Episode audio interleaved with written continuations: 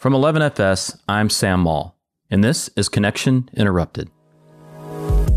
Connection Interrupted is a weekly show focusing on individuals across all walks of life whose plans and journeys were interrupted, disconnected, or rerouted. These are their stories told in their words of the obstacles they faced, the challenges they overcame, and the role technology played both as an instigator and as an instrument for positive growth and change in their lives. I'm going to start this interview with Kate O'Neill, the founder of KO Insights and an author of several books, by asking you to hit the pause button in just a minute. Now, that probably breaks every rule of podcasting. I guess you don't tell your listeners to uh, hit pause when you've captured them already. But that said, you really need to, and here's why. Take a look at the show notes or Google and then take a look at the image of Kate O'Neill at KO Insights. You're going to see a picture of her. She's standing in front of a subway. She's leaning forward slightly, has a blue jacket on, a scarf, and she is laughing and has an incredible smile on her face. Now, that's really important because the backstory to that is what's really important. Kate had just spent an entire day with a photographer taking the promo pictures for one of her new books just, just a few years back. Never met the guy before, but they had an instant spark. They, they connected. It was just natural. And now they've been married for a couple of years. They live in Manhattan together. Now, why am I telling you all that? Well, you're going to have to retap that pause button and push play in order to find out. But trust me, at the end of this, you'll be so thankful that's where I started. This, well, this is Kate's story. Aspect of it. So again, you know, we met in person at you know down down at Rise, uh, which is down at Flatiron in New York. For listeners who have no clue what we're talking about, um, but uh, I've, I've followed Kate for a while now on Twitter, and it's been fun. Um, but there's some interesting things I didn't know about you. I didn't know that you wrote books, that you were an author. I know that now, and we're going to talk about that. But your your career arc is a trip. I mean, it is. You couldn't plan what you do. I like how you describe yourself on Facebook. So I'm going to read this to you. Sure. Usually, the, my first question is, "How would you describe what you do?" Uh-huh. So I'm gonna I'm gonna feed back to you Yeah, what you have posted on Facebook because you don't remember, No. and then I want you to comment on that real quick. All right. So here's how you describe yourself: a tech humanist, a keynote speaker, an author, a founder, and my favorite, a happy person. So let's start with tech humanist. Yeah. Define what you mean by that. Yeah, so I feel like uh, what's happening around technology and data in that whole space is more and more emphasis on automation and efficiency, and rightly so. There's a lot of sort of business drivers of that momentum. Um, but what I'm most interested in, in is making sure that we're using the full power of technology, emerging technology and data to benefit humanity. And so my emphasis is really on meaningful human experiences. Uh, but in practice, I do a lot of consulting with business around digital transformation. I'm just always trying to keep the human in focus. And when you say businesses you consult with, let's go ahead and, and pump you up a little bit. We're talking Coca Cola, McDonald's. You, you've got some nice clients. There have been some nice clients along the way. Yeah, I, I'm. You know, it's always tricky with NDAs to know which ones are okay to mention under which context. But but yeah, those are definitely some of the companies that I've had the opportunity to work with. Uh, hospital companies, uh, retail companies, um, all kind. Actually, across the spectrum. Really, it's been really fun to um, to be cross discipline and cross industry because it's definitely the case that. Uh, what applies in one industry has relevance in another. Yeah, especially we're going to talk about retail a little bit. Um, we're coming up on the Christmas season. We're in Yeah. New York. It is freaking cold. Oh my freaking god! it's like I, I don't know what happened to New York. Um, no snow though. Well, we had snow a couple days ago, but you know it got gray. So Okay, well that's where I'm wearing these kick-ass boots, um, which is way over the top. I look like the Punisher. Um, I'm gonna take a picture of these boots and put it out there. Um, it's it's interesting. You you grew up in Chicago, I did, right? Yeah. The Chicago South suburbs. I know people who actually live in the city of Chicago are always a little bit uh, like touchy about people claiming to be from Chicago when they're from the suburbs. Oh my God, I I, I did a uh, an interview with the chief storyteller from Detroit. His name's Aaron Foley. It's a great job title, but we had a whole discussion on this. Right? I grew up on the south side, outside the city limit, so we went back and forth of whether I was a true Detroiter or not. the Yeah. Chicago too, huh? The the uh, south suburb I grew up in is far enough south. It's about a half hour south of downtown Chicago. And it's just far enough south that when I went to undergrad in downtown Chicago, a lot of my colleague, my sort of co Hort there were making fun of me that I should have a southern accent. It was so far south. Oh, good God. yeah. It's the south side of Chicago. So I, I like that your dad was a army linguist. He was. How many languages? Uh, well, his primary focus was on Arabic. So he Oh, did, really? yeah, he did military intelligence in Arabic. Uh, but that was before he went into sales. He was in sales management most of my life. Okay, so but that's actually cool. So you had a love of language. Oh my God, I watched a couple of videos on you. So we're gonna have some fun. We're not even gonna get out of high school probably. At 17, you did your first startup. You helped found a youth theater company. That's right. Get the hell out of here. Okay, what was the name of the theater company? Well, I, I had written and directed a play, and uh, Called what? It was called "What Good Is a Broken Rubber Band," Wow. and uh, it was through a youth service organization called Aunt Martha's in my uh, hometown. And yeah, and and uh, there was some kerfuffle over sponsorship dollars, and so I went ahead and with a colleague we formed our own nonprofit to uh, to set up a youth services arts organization through. And uh, yeah, so that it was it's Aunt just Martha's an, one to name. early example of Oh, like you it. put an obstacle in front of me, I'm gonna find a way around it. Okay, you were a hipster way before there ever was hipsters because the name of that is so cool. When was this? This early 90s? Oh, that was yeah. So that's gonna date me, I guess. Ah, but right. uh, yeah, the er- late '80s, early '90s. Okay, Aunt Martha's Theater. I love that. You also described yourself as a mathlete. Yeah, I in was high school, in so high you're a math geek. Yeah, definitely big math geek. So language and math, you know, they're they're very related in the brain, as it turns out. And and also you played you said something like 10 instruments. You're like the prince of South Chicago. What which instruments? This is so boring for I, your no, listeners. no, no. Oh my- they have to get a concept of who you are as a person. Uh, yeah, so clarinet was my primary instrument, but I became was obsessed boring. with experimenting with all the different instruments I could. So uh, this is kind of a theme of my life. Is like I always want to know more. I always want to try out. I wanted to learn all the languages. I wanted to learn all the instruments. It's just sort of a fascination of mine. And and you you talked about the languages, so I think you helped your sister out with German doing flashcards, right. and you learned more than her. Yeah. Yeah, bless you. I you know I do not have a talent for languages. no. No. Have you what, you've studied a few and just not picked them up? Uh, a little French. You know, I took like I don't know four years of French. Yeah. Can enough. you can you order beer or wine? In the, yeah, enough that like when we go to France, they they I get treated well because I try and Oh, I'm that's nice. decent. Yeah. You know, uh, my wife just uses her southern accent and they think she's a trip because she tries to speak it. But yeah, the other languages I'm just horrible at. So how many how many do you think you can speak? Well, I I would say that the sort of official count would be somewhere in between like four and Oh, ten, depending Okay. on what level of fluency we're really being honest about. So ten instruments, ten languages. Y- you guys can see we have an overachiever on the it's podcast. just like a dabbler. I think that's more the thing. I like that. Yeah, like I, I'm I'm just continually curious, and I always want to learn something about something. You know, we were just talking about the, the interview we just posted, which was Dr. Sue Black. Mm-hmm. And she kind of described herself that same way. Oh, right? yeah. Continually curious. I love that. Yeah. It's it's just a it's like a lifelong fascination with like, well, what else is there? You know, when we live in a day and age where you can do it's, not- it's like the Renaissance period, right? I'm reading the book on uh, Leonardo da Vinci. Oh man, Um, what yeah, an it's a heck of a interesting read. person. Yeah, and it's the same way, right? He had infinite curiosity. He just anything that piqued an ADD. Um, but I think we live in an age where you can do that. Yeah, it's really really fascinating to me that you know there is this sort of trade-off with the internet and with sort of Wikipedia and Google and everything that that you get the opportunity to surround yourself with so much knowledge, so much information. Um, but of course, there's the, what comes with it is the need to temper your time and attention, and the need to sort out what is legit from what isn't, and you know all these different skills that you know people prior to the internet age didn't necessarily have to have the same way that we do. Yeah, I mean, we have so much information available to us that we don't use, right? We we see the the surface layer on a story, and literally, it doesn't take but five minutes to dig a little bit deeper to check sources, right? Yeah. To see who you're retweeting or, Right. or, or commenting on. Yeah, or at least click on the link before you share the link because the headline is intriguing.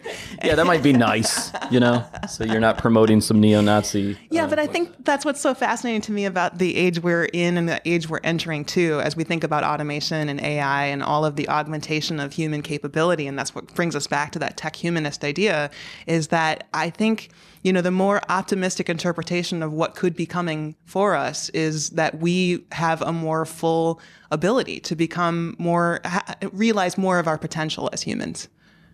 and and the, the, between the two of us, we're we're somewhat around the same age. I'm not saying anything about age. We're- we're kind of in that neighborhood because you remember when the web came out, and I remember when the web came out, and the impact it had on on the course of our life, right? So we're but but unlike my kids, who their entire life the the smartphone has always been around, the web has always been there, and that's what I'm curious about: is what are they going to be like as adults? Right. I, I don't have an answer. No, I don't have an answer either. I think that's what's so fascinating too is is that uh, you know we are this transition generation, and a lot of us are responsible for you know laying in place the sort of the codified understanding of what the relationship between human and machine looks like. And a lot of the algorithms and a lot of the behaviors and a lot of the you know sort of processes at work and rules and everything are going to be built around what we think they should be. And the generation that follows us are doing some of that too because let's be real i mean the people the generation after us is already in the workforce and is in management and is in leadership. But it's it's still important that we all have this very um, uh, human centric, future minded approach to how we're building those sets of rules and, and the sets of processes that govern how we use machines and how machines uh, support us because it's just it's so possible for it to go so wrong. Oh yeah. well, I mean, and I think what we typically do, and this isn't new to this day and age, right? This is throughout history, is that idea of when the new technology comes about, we try to take the way things have always been and just lift them into the new technology, right? Right. You think about media, Yeah. and that, that's always a great example, Sure. or the record business, right? We just took newspapers and we put them online, Yeah. and we went, yes, Yeah. we've got it. Digitize that business model. yeah, that didn't work very well, by the way. But in I bet we saw those industries implode, right? Yeah. And and we're continuing to see that across multiple industries, which the, again we'll get to retail. But I find that I find that fascinating. That's why I'm very curious about what it's going to be like for my kids Yeah. and, and my grandchild, right? What is what what the heck is life going to be like for them? Yeah. Yeah. So uh, one of the, the themes that I explore in my keynotes is uh, humanity at scale, is just the idea that we, we think a lot about scaling businesses and we think a lot about scaling the um, institutions and organizations that, that we are a part of or that support us in some way. But I don't think that we think very often about what it means to scale ourselves and, and what it looks like when we're supported uh, as well as we can be by automation and by machines that, that can let us achieve more of what we're capable of achieving. I think if you want to think about scaling ourselves, people should pull up your LinkedIn profile because oh my God, we're going to run through some of these jobs. Okay, um, but but that is an excellent example, right? Jumping from industry to industry to industry. So you went to University of Chicago. University of Illinois at Chicago. I'm, Oh, sorry, I'm always everyone. trying to make Oh sure to make that distinction because it really is a big distinction. Oh, trust me, yeah. For our for listeners in Chicago, they would be like, "Oh my God, I got that wrong." Yeah, it's a well, it's just such a, a state school versus private school, you know, kind of foundational thing. And I'm not at all embarrassed about you know having gone to a state school. I think I'm, I'm so proud of the fact that. Uh, there are these great inner city, you know, uh, locally focused universities. I was on the board of one in Nashville, uh, TSU. It's a very similar kind of school, serving a lot of the local community, and it, it really makes me feel good to think that that gives local kids a chance to, to actually get a college education. Well, and another industry that's going to be completely disintermediated. What's the word I want to use? Disrupted, im- imploded.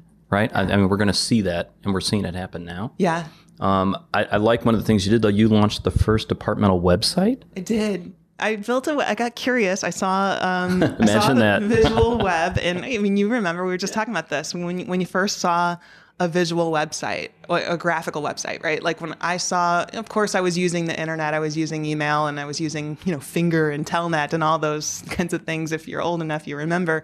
Um, and I'd seen Lynx, which was that first web browser, but it was all link based, text based. And when I saw Mosaic for the first time, and it was a graphical web browser, and I thought, man, this changes everything. I was just, it was one of very few moments in my life when I can truly say that I kind of saw the future.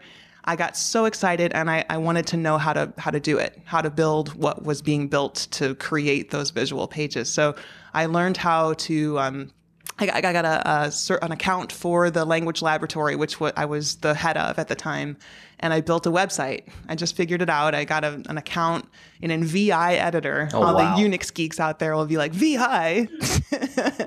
in VI, I, I, built the the website for um, for the language laboratory, and it was at the time it was '94 and it was at a time when you could really keep track of the websites that were coming online every day yeah. manually. You know, these websites were being built like what's new and what's cool out there. And people were like making these lists by hand of what was being built. So, uh, yeah, that led to one thing led to another. And I ended up uh, getting recruited by Toshiba to come out and build an intranet for them. And I didn't know how to do that, but nobody else did either. So, and so think about timing and think about being curious. You moved to San Jose, uh-huh. right? So you moved think about timing, right? We're talking about mid '90s. Yeah, '96. You're getting into the to to the web and and being able to build these sites. You're going to work for Toshiba. That's like moving to Florence, or you know what I mean. And I don't know what year that would have been, but but you you were there at the height, right? Yeah. I mean, when this kicked off, when Silicon Valley really started to explode. It really it really hadn't been too much on my radar. Uh, you know, I hadn't been thinking too much about going to Silicon Valley or working in technology. And then this opportunity came to me, and uh, I just remember it, it, it. was interesting to me the idea of leaving Chicago and going in, and working somewhere else and living somewhere else because I thought I'll spend my life in Chicago. That was kind of my feeling at the time, but I should live somewhere else. And then this opportunity came my way, and I was like, "Well, California? Well, sure. I want to. I want to live there." Think about this though. Put put yourself in. You know, your family and everyone around you the idea back then of, yeah, I'm going to leave Chicago to go to San Jose, mm-hmm. that was madness then. Now it's like, oh my God, the Holy Grail. But back then, it was a step into the unknown. I remember my parents being proud. I remember it was a very nice moment that my uh, my dad, who uh, later passed, uh, but he was telling some friends about how proud he was of this opportunity that I had, and it was a really great moment that I can remember between us. Well, so so you go to Toshiba, you help them build out their first um, forays into the internet, right? Yeah. And, um, and and several other companies in the valley, but one of them is interesting that you landed at. If I remember right, it's around 2000. This little company called Netflix, which was founded in '97, I yeah, believe. Yeah, 97, 98 ish, uh, somewhere in there. And I landed there in '99. So, I so they're still mailing uh, yeah, DVDs then, yeah, right? they were. Oh uh, so it was really, really kind of funny. I had bought a DVD player, and in the DVD player, they had one of those inserts that you know was one, Netflix's branded insert about their program. And so I signed up for the program, and I just remember thinking, and it was at that time, very few people remember this, but Netflix was doing basically a la carte DVD rental, not the subscription program at that time, but it was, you know, pay six or seven bucks, and they'll send you a DVD, and it has a late a, a deadline you have to send back, and there's late fees and all that. And they figured out the subscription model right around the time that I went to work for them. And it was because of the subscription model that I got excited and I sent my resume to somebody and I was just like, find me a thing I can do. I just, I know you guys have solved something and I want to be part of it. And uh, so they found me a thing, and it was uh, being their content manager. I came in, I had a team of six content producers, and uh, it was it was a, a role that uh, was very data structure intensive. Um, we, we had a, a, big responsibility for filling out and maintaining the metadata associated with all the content on the website.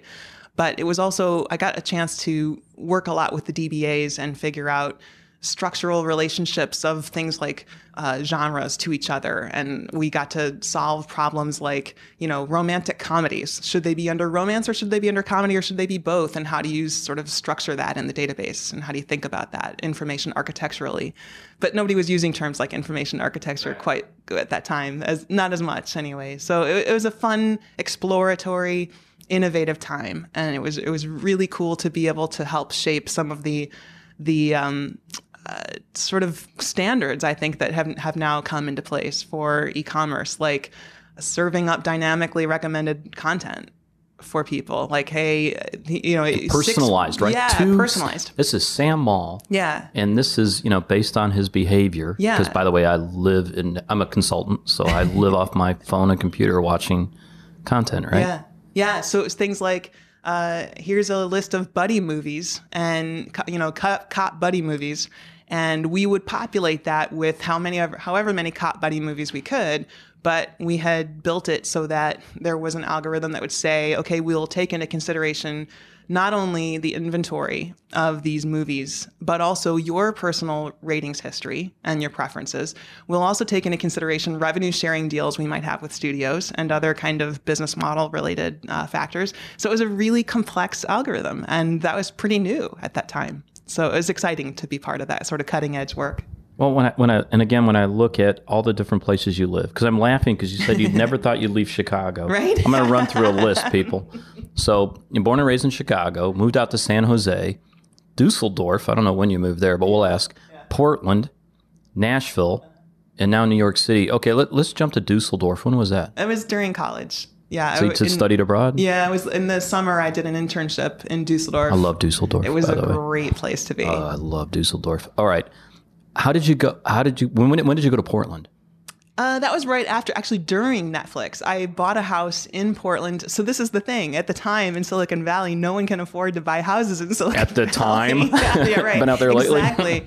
so I'm I'm working at Netflix and I want to buy a house and I cannot afford anything in the Bay Area. So like almost everyone else I knew who was at this stage of life, I bought a house that was within an hour flight away from San Jose and kept my rent controlled apartment in San Jose. Pre hipster, before hipster was a term. Again, cutting edge. So why Nashville? Of all, I'm just, I don't get that move. Oh, of course, yeah, we didn't talk about this. All right, back in high school, uh, she wrote music. Um, we talked about that a little bit. Yeah. Um, I was always writing poetry and lyrics, and uh, my parents tell me about um, when I was like six years old. They found me in the family room on the typewriter. I had been typing out the lyrics to um, a Bob Seger song, "Against the Wind," and I had typed them all out so that I could. Nothing wrong with study Bob them. Seger, everybody. I'm from Detroit, so nothing wrong with Bob Seger. But go ahead. Well, it was just uh, that was like even at that time, I guess I understood that the way to become a writer was to study the writing that you admired. So I, it, it, for me to like, today, you would just go and you'd Google, you know, against the wind lyrics. But I, at the time, I had to listen to the song over and over again and type the lyrics out so that I could see them written in front of me structurally and understand how it had been done. That's how we listened to, you know, I had the eight track, I had the mm-hmm. cassettes. That's back in the day, reverse. Right. you know, forward stop, reverse. Hope you Yeah. didn't upload the tape. So I was always fascinated with with um, poetry, lyrics, and writing of all kinds. And then uh, years went by, and I met my late husband, and he had been a working musician and artist in the Bay Area, and uh, he and I started writing together. And we were writing in uh, when, we- when I lived in San Jose. I was, you know, working in technology, and we were writing together in the evenings and weekends. And then we would do these uh, pitch nights where uh, publishers and producers from LA would come into the Bay Area, and we would pitch along with a bunch of other songwriters, songs for inclusion in movies or to be recorded by different artists and so on. So we did that a lot. And we did that while we were living in California, did it while we were in Portland, Chicago. And then when we were in Chicago, it was finally uh, the decision to should we move to LA or to Nashville to pursue songwriting. And uh, we heard from someone who had just recently moved from LA to Nashville what we wanted to do, which was be outside songwriters, you know, be ma- songwriters who got our material picked up by other artists. That was something you do in Nashville, not in LA. So we moved to Nashville. You know, this whole life theme with you, um, you know, about the human centered, the human component of all this, and you see that. And I, and I want to take a little segue, if we can, maybe five minutes. The importance of the liberal arts, or because you talk about poetry, who's your favorite poet? That's It's a, tough. It's a I know. tough one. I know. Yeah. I'm so moved by Robert Frost and his simple language. That's good. Yeah. That- yeah, you can't go wrong. yeah. Um, but the idea you love music, you love languages, you love, um, and, and folks, you don't know this. Um, uh, Kate's got a busted hand because she got hit by a car. It's the most New York story ever. So one hand is totally wrapped up, and she just had surgery on it. So she's trying to hold a mic, drink coffee, set it down, and we're at a WeWork, so we're in these weird hipster chairs where you can't, where if you have a Really mic, set the scene. I know you really got to lean over to talk. It's important to set the scene, but the importance of liberal arts, right? Um, because you know we do have this movement of just let me go out and learn how to code, right? And we see that over and over again. There's so many organizations will just teach you how to code, and we have startup boot camps and code boot camps. And what I'm afraid of is the loss of the liberal arts side, right? The stuff that everyone seems to hate when they go to college, but shouldn't because Yeah. there's importance in that. There's importance in literature. There's importance in art. There's an importance in music. Don't you think? Of course. I mean, it's been all my life, so much of the nuance of what I've been passionate about has been artistic and creative.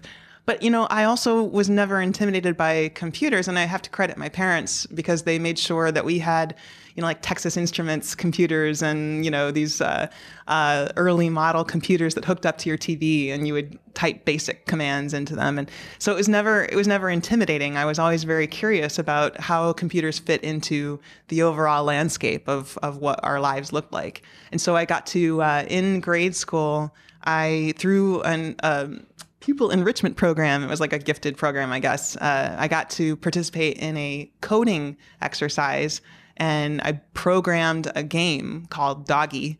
it was like a sprite, a sprite game. You would, with the arrow keys on the keyboard, move this leash back and forth, and you would try to collar this little sprite doggy that would move across the screen. And uh, that won first place in a statewide programming competition. So, uh, you know, I just think it's it's so important to me that I never thought programming was beyond my ability. I never thought languages were beyond my ability. I never thought music was beyond my ability. It was all just a matter of like exploring it and then figuring out which one do I want to pursue at any given moment. So this is my shout out to anybody involved or in politics or, you know, you, you, always are involved in politics and how you vote and, and everything else. I'm not telling you parties to vote for. What I'm saying is the, the concept of education, um, of, of, of looking forward. So obviously coding is massive, right? Um, um, studying AI, machine learning is massive, but without the human element, without the arts, we can't afford to cut funding for the arts. I'm, I'm actually going to go do an interview with my niece and her boyfriend tonight, who both moved up from South Georgia to do dance and teach. And I do too, right? In Harlem. And then tomorrow I'm interviewing the chief of staff for IBM Watson, who teaches girls, who gets teaches girls how to dance in Harlem, but with the intent to get them into STEM studies. Oh, that's fantastic! I know Devika Thapar is going to be an, another interview. So my whole it seems like this whole trip to New York is around the arts of all things. I should go see a show, but uh, I do want to throw that out. And and you see that thread throughout your entire life history. I have this mind map I did of Kate, and she took a picture of it. I'm it's on my notebook. Don't you love that? You need to frame that and put it on your wall. I'm thrilled. But you see that in everything you do. So this move to Nashville from San Jose was wrapped around music, but you ran, you started a company, Meta Marketer. Yeah, yeah. So it was funny that I moved to Nashville, and the the aim was to really focus on songwriting and and not as much stop working around technology, but have that become sort of a secondary thing, a way to pay the bills. And what actually happened was within a week of moving to Nashville, I got recruited by HCA, Hospital Corporation of America, to come and build their intranet for them. so it all started again, and uh, it was great. It was a great sort of intro into Nashville. As it turns out, HCA is you know one of the larger employers in town. It was a great way to build a network there, and within a couple of years, I found myself at the center of helping to build a digital community in Nashville. And so I built a company there, and um, it was an analytics uh, agency, uh, digital strategy agency. And MetaMarketer, we worked with uh, companies like Adobe, Symantec, and a bunch of other big companies, as well as like local favorites like the Grand Ole Opry and things like that. So it was a fantastic experience. And she's being uh, she, she's she's not being prideful whatsoever. So I'll do it for you. You won all kind of awards for that, recognition for it. Successful company. Um, you know, you were asked. You, you've been on. Take take your pick um, when it comes to media interviewing you on the topic. So you're very successful at doing that. Um, and I and I want to talk a little bit about about that company and how it led to what you're doing now, right? With KO Insights. But let's give Nashville a shout out. Wasn't it a great place to live? It was a fantastic place. It still is a fantastic place. And I got, I, I feel so incredibly lucky that I got to be there at the time that I was there, that I feel like I caught the wave as it was starting to build. And, you know, I, I, feel like I got to be part of helping shape its future in some tiny fractional way by being uh, so passionate about technology and, and um, what, what potential that held for the, for the community. Well, you're, you're, you're an ambassador for the space when you think about that. You know, you came from Silicon Valley, moving to Nashville and the work you're doing there. Um, and the changes, like we said, we've seen in society. So we can talk about the changes in the music industry that you were witness to. Yeah. Right. I mean, good God, what was it like? So your little one minute synopsis of the music industry. Well, the music industry in Nashville is uh, is an interesting thing because it's it's so songwriter centric. Uh, at least co- communally, it is.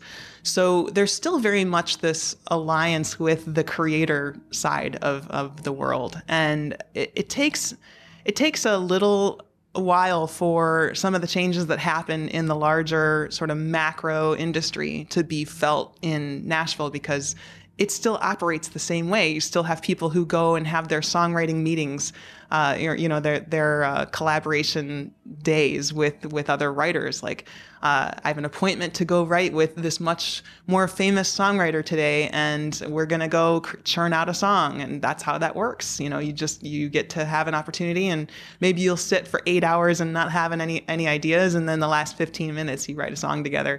Um, but that's that was how that always worked in that town, and it still does. But the economics of the industry and all of that weren't necessarily being as clearly felt, I think, as early as as they were felt in, in other places where the industry was much more about sales, about you know record sales, like LA. So anyway, that that was a, fa- a fascinating thing, and, and one of the things that was interesting to me about carrying over the music interests into the technology space in Nashville was I came there as a songwriter, and so I played songwriter nights. And the thing that I learned about uh, playing out as a songwriter to an audience of songwriters in Nashville is that they don't come up to you afterwards and say, Hey, I liked your song. They come up and say, Hey, I liked your song. We should write together sometime. There's this very rich spirit of collaboration and co-writing is a, is so deep, deeply entrenched in Nashville's musical industry. Um, so that became sort of a foundational thing that carried over into the entrepreneurship scene too.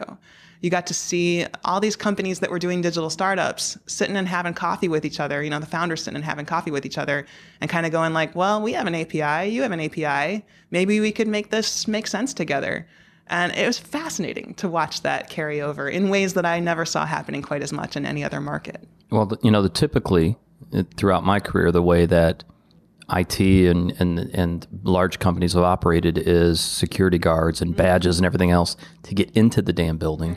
And that idea of we're in a WeWork right now, right?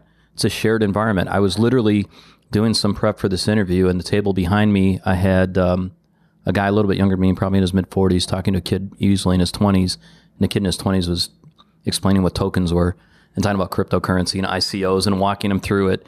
And literally through that introduction, they they established a couple meetings, right? Um, you know, I know this guy, you know this guy, great. We should do this. You want to do dinner tonight? Yes.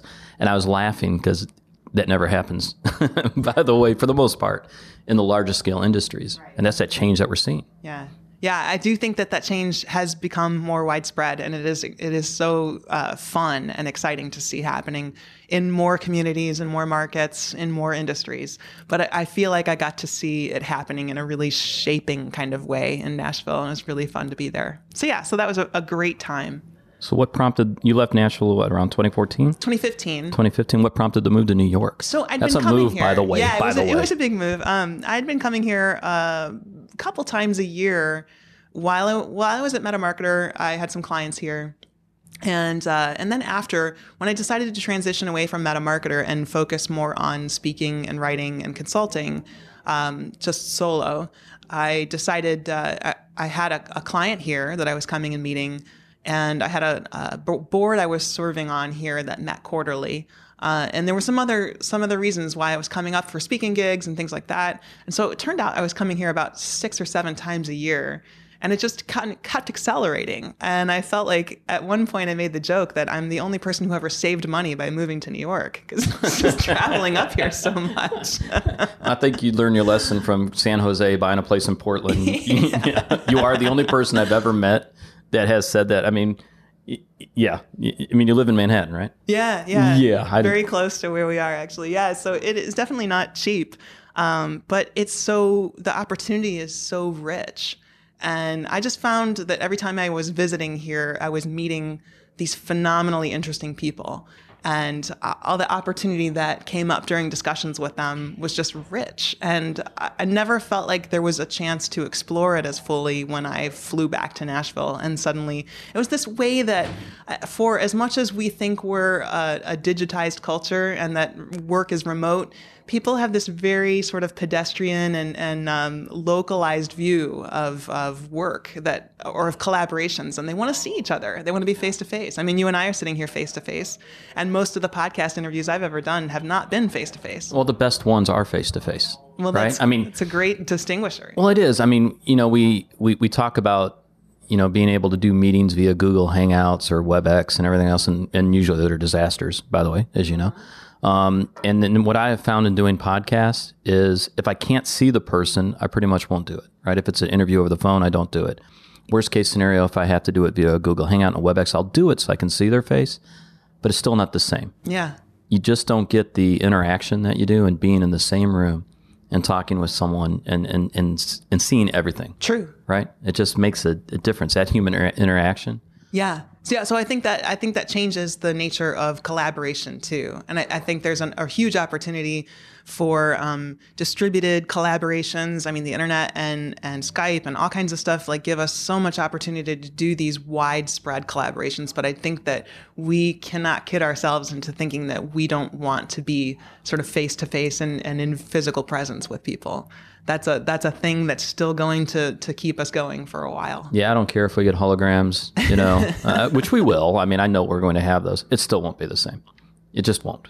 Um, we'll, we'll see how good it gets. Yeah, yeah. Can't It'll wait be interesting to see. to see. how good it gets. And certainly, if it if it you know gets to the point where it feels the same, then I don't see what the meaningful distinction is. And that that uh, you know, I talk in my work about the difference between the shape and nature of experience. And uh, if if the shape is similar enough to the nature, then there's really no need to make that distinction, right? Like, so if if the nature of the experience is that you want to have this kind of connected face-to-face, nuanced experience of like being able to read each other's body language and facial expressions, well, if the the technology provides a shaped experience that's like, oh, hey, we actually feel as if we're in the same room. I can see your face, I can see your reactions, or at least I can get some sort of maybe there's some sort of data feedback that's going to give me the equivalent indication that will allow me to feel as meaningfully connected as I do in person. That's what we have to look for. Not it, it need not be maybe face to face, but it's going to have to create that same sense of connection. So you come to New York, you start KO Insights. Nice name. Thanks. Yeah. You know, initially when you had that, I'm like, oh, what is KO Insight? I wonder where she, oh yeah, Kate O'Neill. By the way, it took well, me a little while to put that together. I'm it's not funny fast. because, you know, so when I had Meta Marketer, that was the agency in Nashville, I found a lot of the time uh, I got clients that um, uh, I sold them on the work of the company, and it was truly the work of the company. Um, but I never felt like I could step step away or step aside and actually be the CEO and run the company rather than run the accounts. And uh, one of the things that was important to me in stepping away from running uh, an agency like that was to own the fact that the relationship was between me and the the client and so I wanted to make sure my name was somehow represented in the name. Uh, my, my, my personal name was was represented in the company name because it felt more honest. Uh, like I'm not going to be running a company that's like me with ten layers between me and the client. That's just I, I don't know how to do that. Uh, it's not that I don't know. I think it just doesn't work for me. I want the personal connection, and they do too. I think. So when we talk about marketing, because you again your your experience in this space, you've you've touched on so many different industries, but you had a great quote in, in one of the videos I watched when you were talking. And he said that relevance is a form of respect. I love I love the lines that'll fit on Twitter. by the way, you know, for people that think like that way. What do you mean by that? Relevance is a form of respect. So this was an, uh, a premise that uh, came about during my work uh, years ago around meaningful marketing, and it was this idea that you know, if you're using data to uh, behavioral data insights about customers to shape the experiences that you're serving up for them, then what you're actually doing is showing them relevance and uh, you're giving people more relevant content. You're tailoring the, the experience that they have. You're not bothering them with stuff that isn't pertinent to their interests. And that's a form of respect. It's saying, hey, I see who you are. I see what your interest is. And I'm laying this stuff in front of you because I can tell that it's going to make a more frictionless path from where you are to where you're trying to be. Now, the flip side of that is in more recent years, I've started uh, adding a caveat, but so is discretion. oh, that's a but that's a good one, right?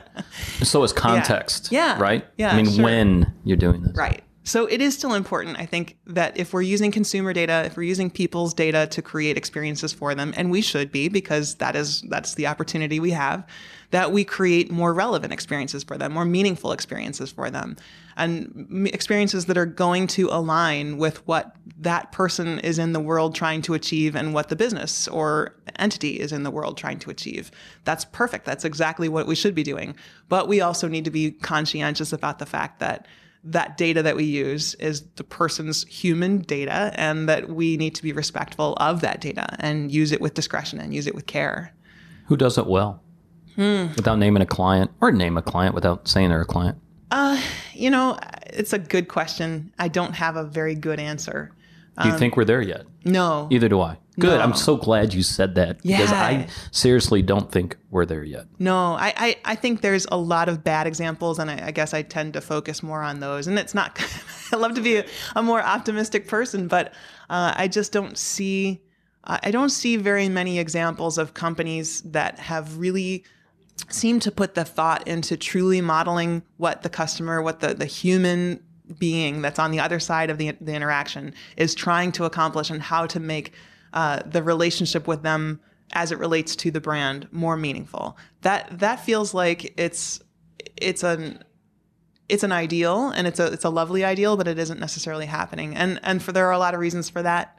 Um, but I think and I think that digital transformation is one of the sort of buzzwordy things that gets in the way because uh, there's a lot to do. There's a lot of transition to make. There's a lot of data to keep track of. There's a lot of, of technologies to upgrade.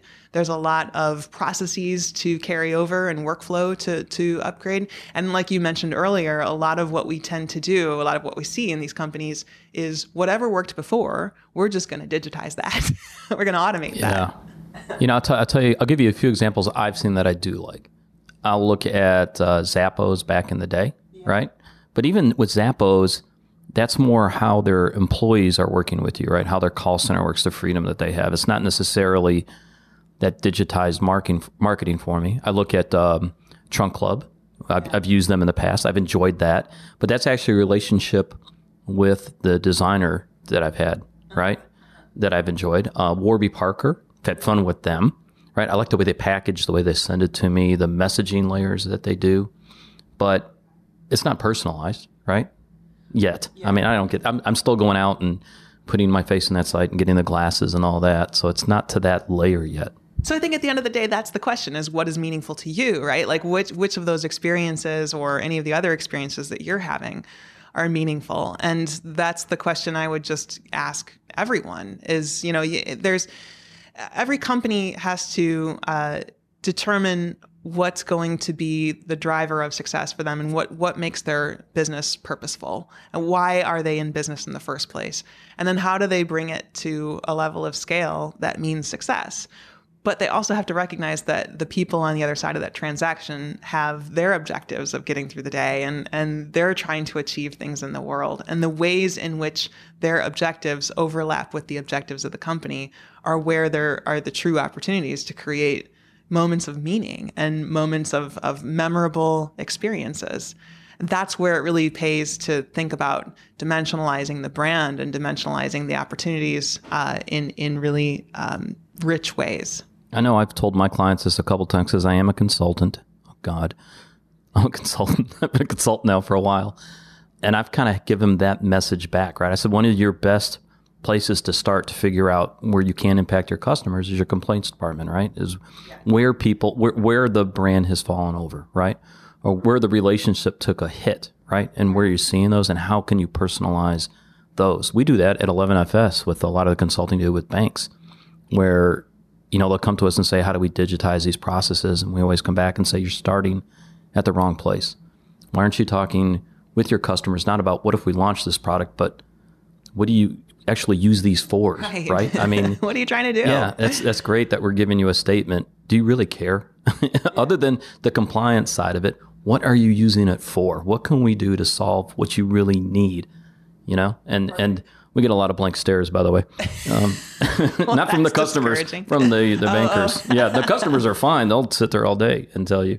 But I, I find that side of it um, uh, fascinating. One of the other things you do is you write. You've had you had three books out on Amazon. I'm very impressed by that. You gave me one. I'm so happy. You gave me Pixels in Place. That's your latest book.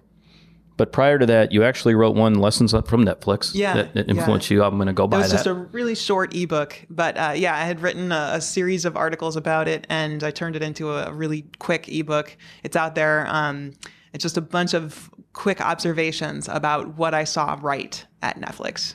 And that's a, but that's again, that's the new age, right? That you can write an ebook and get it out there and published without, um, and, and be on Amazon for folks to go and find. So I have a link to it. Yeah. We'll see if we can uptick the sales for that. Um, let's skip the second book, Pixels in Place, the one your latest. What's that about? So this is uh, the subtitle is connecting human experience across physical and digital spaces. So it's all about the emerging technologies that are making um, physical and digital experiences kind of overlap with each other.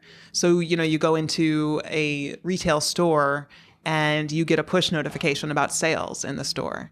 Um, or there are things like, retail is a big focus area within the book. Um, things like smart mirrors, you know, like you're trying on a, a jacket in a store, and there's actually augmented technologies to show you a virtual version of you wearing a different color of that jacket or a different size or something like that.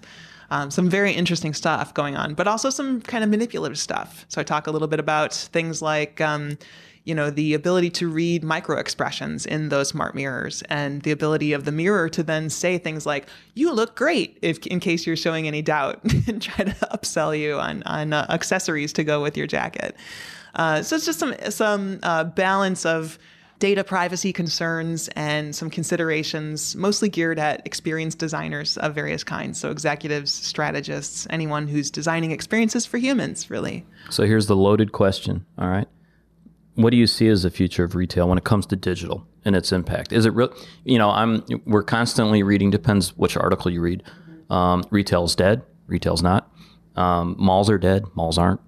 Um, you know, uh, Walmart and Amazon are going to rule the world.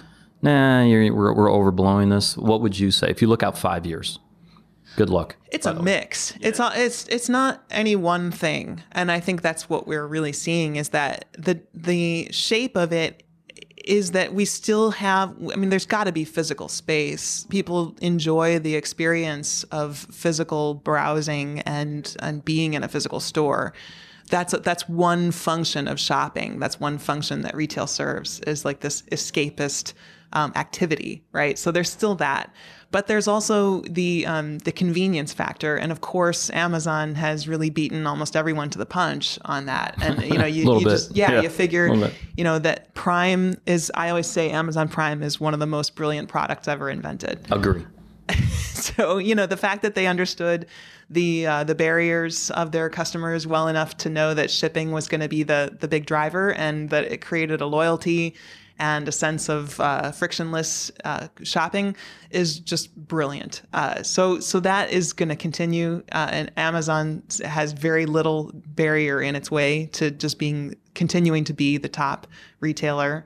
Um, You know, but right before the, right ahead, before you. Mm-hmm. walked in, um, news was released that Target bought Shipt. So, um, you know, we already know the the advantage Walmart had with their logistics and, Right. and what they've done in the acquisition of Jet, and, and Walmart has definitely made some noise. Yes. Um, but it's a different, to some degree, a different consumer base than what you're seeing on Amazon, right? Um, Target in a, in a slightly different niche, if you will, a type of consumer. Right. Um, so it's exactly what you just said, Yeah. right? On the shipping side. But then there's also this, and I, I talk about it a little bit in Pixels in Place. There's also these experiential retail kinds of things like pop up stores. And you see this a lot if you spend time in New York. Other cities do it too, but you, you get it a lot here in London and, and other um, bigger cities around the world. Where you get sort of conceptual stores and experiential branded environments. And AR is going to play a really big role in that. Uh, you're going to have the opportunity to use um, your phone or a, a tablet that you pick up as you go into the, the space and it'll give you the opportunity to, to, to see variations on the product you're interacting with or to uh, if you've been to like samsung's virtual space uh, here in, in chelsea uh, or uh, meatpacking or wherever it is everybody argues about what neighborhoods are which around here I get corrected constantly because I'm like, I take pictures. Uh, Tanaya Michaels, who's listening right now, because I know you'll be listening, she corrects me every time. A friend of mine on Twitter, that's that's actually not the neighborhood you're in, Sam. That's not Soho. That was one of the funnier tweets about the um, the thwarted bombing incident in the Port Authority the other day. Was someone was like, you know, I love I love that New Yorkers are already arguing about what neighborhood it actually is. That's a, such a New York event, right? There was actually the I think it was the Daily Mail. Oh, what a rag! Um, who had pictures of you know they're showing panicked New Yorkers leaving Port Authority. When you when you zoom in, there's all these very annoyed looking New Yorkers. It's like, that's not panic. no, it's not. what That's irritation. It- welcome to New York, everybody. Anyway, so I think I think retail is an interesting space. I think uh, financial uh, services are are definitely an interesting space to watch over the next few years. And, and I've done some work with uh, consulting shops around what the future of of uh, retail banking looks like and how physical space gets used for bankers. You see a lot here in New York of um, bank space that is uh, given over to things like coffee shops or um, you know kind of experiential environments. So there's a lot of experimentation going on in that space right now. I think it's a, a really interesting space to watch. So KO Insights, everyone, we're gonna have links. We'll have links to all of the books, but I'd like to kind of wrap up with the second book you wrote, and there's a, there's a reason for that. The the title of the book is Surviving Death. You went through a span of your time in your 30s where you lost both your husband and your father, who we, we already talked about your father, who you were close to. Um, you know, when, right before the interview, we were talking. I lost my dad um, a few weeks ago. Right, he passed away. My mom passed away back around 91 from MS, complications from mom. So both parents now are gone, right? So that's the stage of life I'm at. But you went through losing both a spouse. How, how what, what kind of time frame was this? Yeah. So my dad died in 2005, and my husband died in 2012. So seven years apart. So that's that's uh, that's a kick in the gut. I don't know It another was. nice way to say yeah, that. no, it was definitely a kick in the gut or teeth or whatever. Yeah, whatever uh, ana- anatomical reference. Um, it was it was really tough. Um, but uh, there's a lot that I talk about in that in the book uh, in Surviving Death um, about what I think the subtitle is something like what grief taught me about joy and meaning and love or something like that. Um, and it was the truth that almost immediately after my husband died, um, one of the most rich experiences that I had, one of the one of the deepest feelings I had was a sense of gratitude. It was gratitude for all the people who had shown up at my house to help me.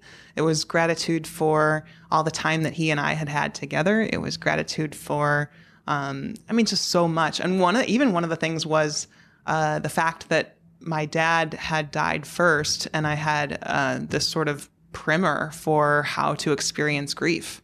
And it was hard, of course, to lose my dad. It was even harder to lose my husband. But in a way, I felt like I was grateful for the fact that life had given me this this chance to learn how to grieve through my dad's loss, and then I before I had to face the loss of my husband. So there were some really profound life lessons for me in that whole experience. What prompted you to write the book? Was I'd been doing a lot of, of writing, blogging. Um, in the time around my dad's death, there were there were so many things that I found absurd about the experience. He died from cancer. My husband died from suicide. So two very different circumstances. Um, but the so the long, slow, grueling death uh, that my dad experienced and that the rest of us experienced alongside him um, was full of uh, object lessons about family and about um, you know life in general like watching my dad struggle to let go and kind of knowing that he felt like he still had some unfinished business. So uh, so learning about that. And then and then years later um, with my husband's death uh, and I found him and and it was uh, just such a such a amazingly difficult moment. Um, but so much came back to me over the coming over the weeks that followed that was like, wow, I actually sort of know how to do this already because of what I learned from losing my dad. And I felt like there was something in that that felt like it needed to be shared. We talk a lot about the Kubler Ross model of grief, uh, uh, of of um, the five stages people talk about a lot: the bargaining and acceptance and denial, and or it's denial first and all that. Um, but those very few people realize um, are based on dying, not on death. So it's actually someone who is chronically ill, who or, or who is terminally ill, uh, who faces those stages. That was what Elizabeth Kubler Ross's research was initially set up to study. Was it's the person himself, yeah, the person, not the people around. Right, the person, right. him or herself, as they're facing their own death. So what I found was that in in losing two of the more formative people in my life, there were all these other things that nobody talked about. Nobody ever talked about gratitude. Nobody ever talked about this sense, this deepened sense of meaning. And meaning's been a really important concept throughout my life, just in general. I mean, the fact that I was attracted to languages all my life, I think is kind of a lens on meaning. And the fact that I want companies to create relationships with their customers and find the alignment of relevance with their customers. It's all about meaning. So I feel like that's that's been this really kind of recurring theme. And uh, when these two very important people to me died, I, I, found that one of the things that it did for me was clarify meaning in very, very uh, strong ways. And that it became this kind of mission that I wanted to make sure that that I could help people recognize if they wanted to see this the opportunity that came with grief to see how much chance there was to to uh, feel deeper gratitude and sense more meaningful profound things about life and go through the world kind of eyes open. You know it is it's interesting around death. I, like i said both my parents have passed now and i've had some friends um, that i'm, I'm going to be 51 and so i'm at that age like my cousin i grew up with exact same age he died of an aneurysm about two years ago. Mm. uh, so sudden right? No clue yeah, that it was coming yeah. just gone and that's that's an odd feeling, right? I mean, it's just how do you manage that because the next day the sun does come up. Yes. Which is and it feels totally wrong. And yeah, you're like, wait a minute, you should not be coming up. Right. The universe should have stopped. Right. But it doesn't. Right. And that's, you know, how do you deal with that? Yeah. Um, I think is uh, I don't have a good answer for that. I'm, gonna read the book. Yeah, I, would I'd love to hear your thoughts, especially now, especially in in this time for you. And so you've just come through that that whole the sun comes up and it doesn't feel like it should moment. Yeah, right? so it is it is odd, right? Um, it was interesting, and we we, we talked about this earlier. Uh, the interview with Dr. Sue Black, one of the things she talked about in her life, and everybody, if you haven't listened to that interview yet, go listen to it because it's outstanding. It was really great. But I like what she said. She goes, I've lived a pretty hard life. You know, at 25, she was living in a women's refuge center, three children, no husband, you know, barely a high school education. And by the way, now she has a doctorate in OBE and she's met the queen and she's met everybody and she's ridiculously, yes, she is amazing. But she says, I lived a hard life, but I've left, also lived a happy life. And I love that part of it. And you describe it. We're going full circle. Yeah. On your yeah. Facebook page, last thing you list is happy person. I am. I am. You, but is that by choice?